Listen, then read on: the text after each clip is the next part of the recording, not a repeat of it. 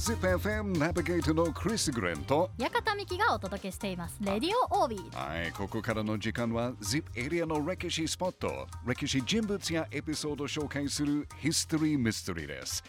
美希ちゃん、はい、山本勘介っていう名前は聞いたことある？山本勘介、勘介、はい、ちょっとないですね。美希ちゃんミキちゃん、勘介さんですね。もしかして今、はい、お母さんの声がなんか春日井からミキ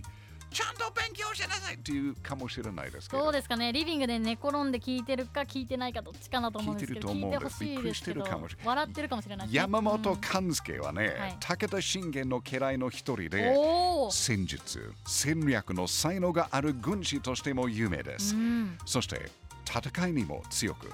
お城のデザインをすることもできた才能のある侍でした。戦いもできて、うん、デザインもできる、デザイン、お城のデザインもちゃんとできる。はい。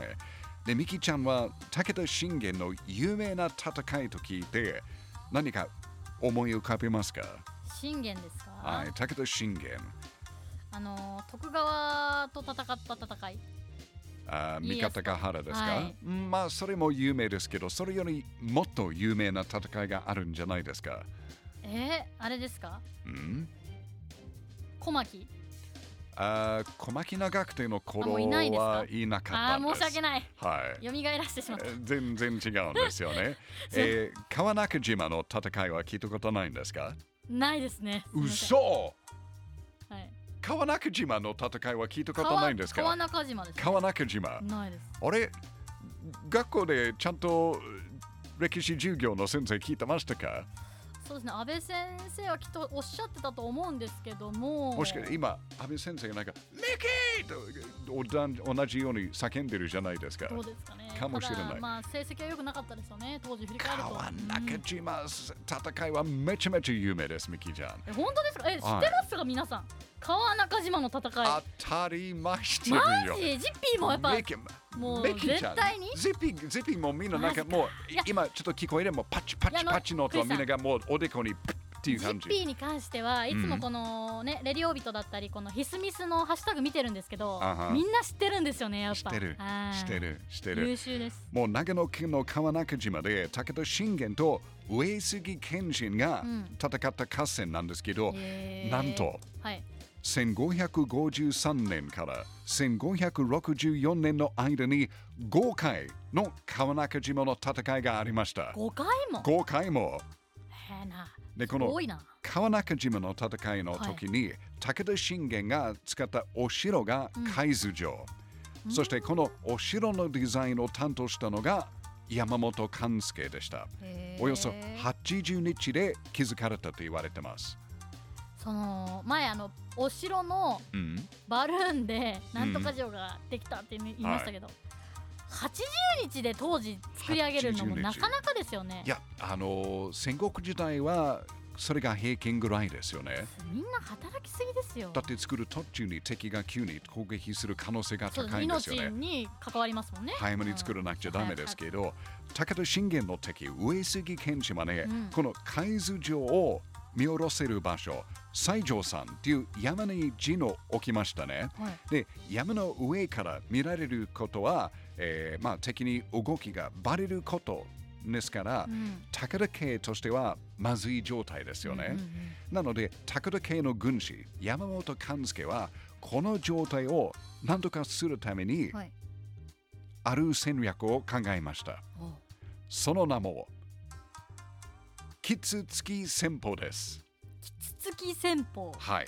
キツツキはもう木の中にいる虫が外に出てくるように、うん、くちばしで、あの、トントントントン、そうそうそう、木を叩いて、うん、ね、振動を与えて虫が外に出てきて、その時にそう虫を食べますよね。うん、はい。山本勘介が考えた戦法は、はい、それと似たような状態です。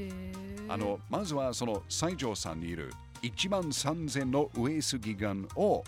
いちまんにせんの武田軍が背後から攻撃します、うんうん、でそうすると上杉軍が、まあ、びっくりして山を折れて逃げようにしますよね。そうそうそう、パニック状態で、その上杉軍を山のふもとではっせんの武田軍が待ち伏せ、うん、そこを攻撃する。っていうのが勘助の考えたキツツキ戦法です。あ、なかなか賢い作戦じゃないですか。キツツキ戦法って名前もなんかいいですね、うん、あいいんですよね、うん、ただこの作戦はね、はい、失敗しました。あら、うん、出てこなかったんですか、もしかして。うん、実は勘助の作戦を見破っていった上杉軍は、うん、誰にもバラないように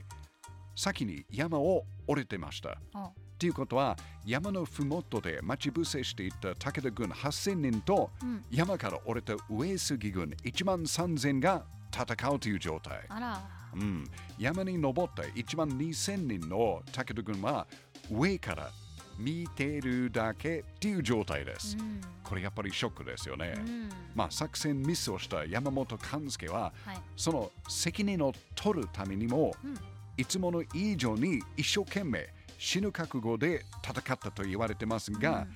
うん、残念ながら敵が、まあ、彼の首を取って亡くなりました。うん、でちょっと考えて、はい、これは長野県の戦いですよね、川中島。あ、そうなんですね。ねえねえ、武田信玄はあんまり、まあ、ジップエリアとそんなに関係ないですよね。あ、そうなんですね。ですよね。関係ないんですね。まあ、ないではないけど、まあ、基本的にちょっとだけ愛知県に、まあ、攻撃しましたけど、うん、はいはい、山本勘助もあんまりジップエリアと関係ないと思っているんですよね。いや、そこは関係あるんじゃないですか。ああ、実はもちろん関係ありますよ。はい、山本勘助はね、はい、生まれた場所はヒストリーミステリーですが、うん、ある記録によると、はい、静岡県の富士宮市、けど別の記録によると、はい、愛知県の豊川市、または愛知県の豊田市、または愛知県の豊橋市の説があります。豊何々かもしれないってことですね。ですよね。まあみっつが愛知県なので、まあ山本勘助は ジップ エリア出身の可能性がめっちゃ高いですよね。はい、せんごひゃくろくじゅういちねんじゅうがつじゅうはちにちに亡くなった名軍師山本勘助は、まあ ジップ エリアのヒーローの一人ですよね、うん、やっぱり ジップ エリアの歴史って面白いですね。 ZIPFM ヒストリーミステリー、今日はこの間の水曜日じゅうはちにちが命日、愛知出身の名軍師山本勘助を紹介しました、うん、あのいろんなね、住んでたあの出身地がもしかしたら ジップ エリアかもしれないっていうのは、うん、ちょっと気になるところですが、うんうん、まあ、今回もこの勘助さん、はい、しっかり抑えていきたいと思います、はい、すごい面白い歴史人物です、はい、うん、やっぱあのね、川中島の戦いも覚えます、はい、覚えてください、はい、さあ今週は山本勘助についてお話しいただきました、うん、ヒストリーミステリーの放送は ZIPFM ポッドキャストでも配信しています、うんうん、ZIPFM ウェブサイトから ZIPFM ポッドキャストのバナーをクリックしてぜひ聞いてくださいね。ヒストリーミステリー、来週もお楽しみに。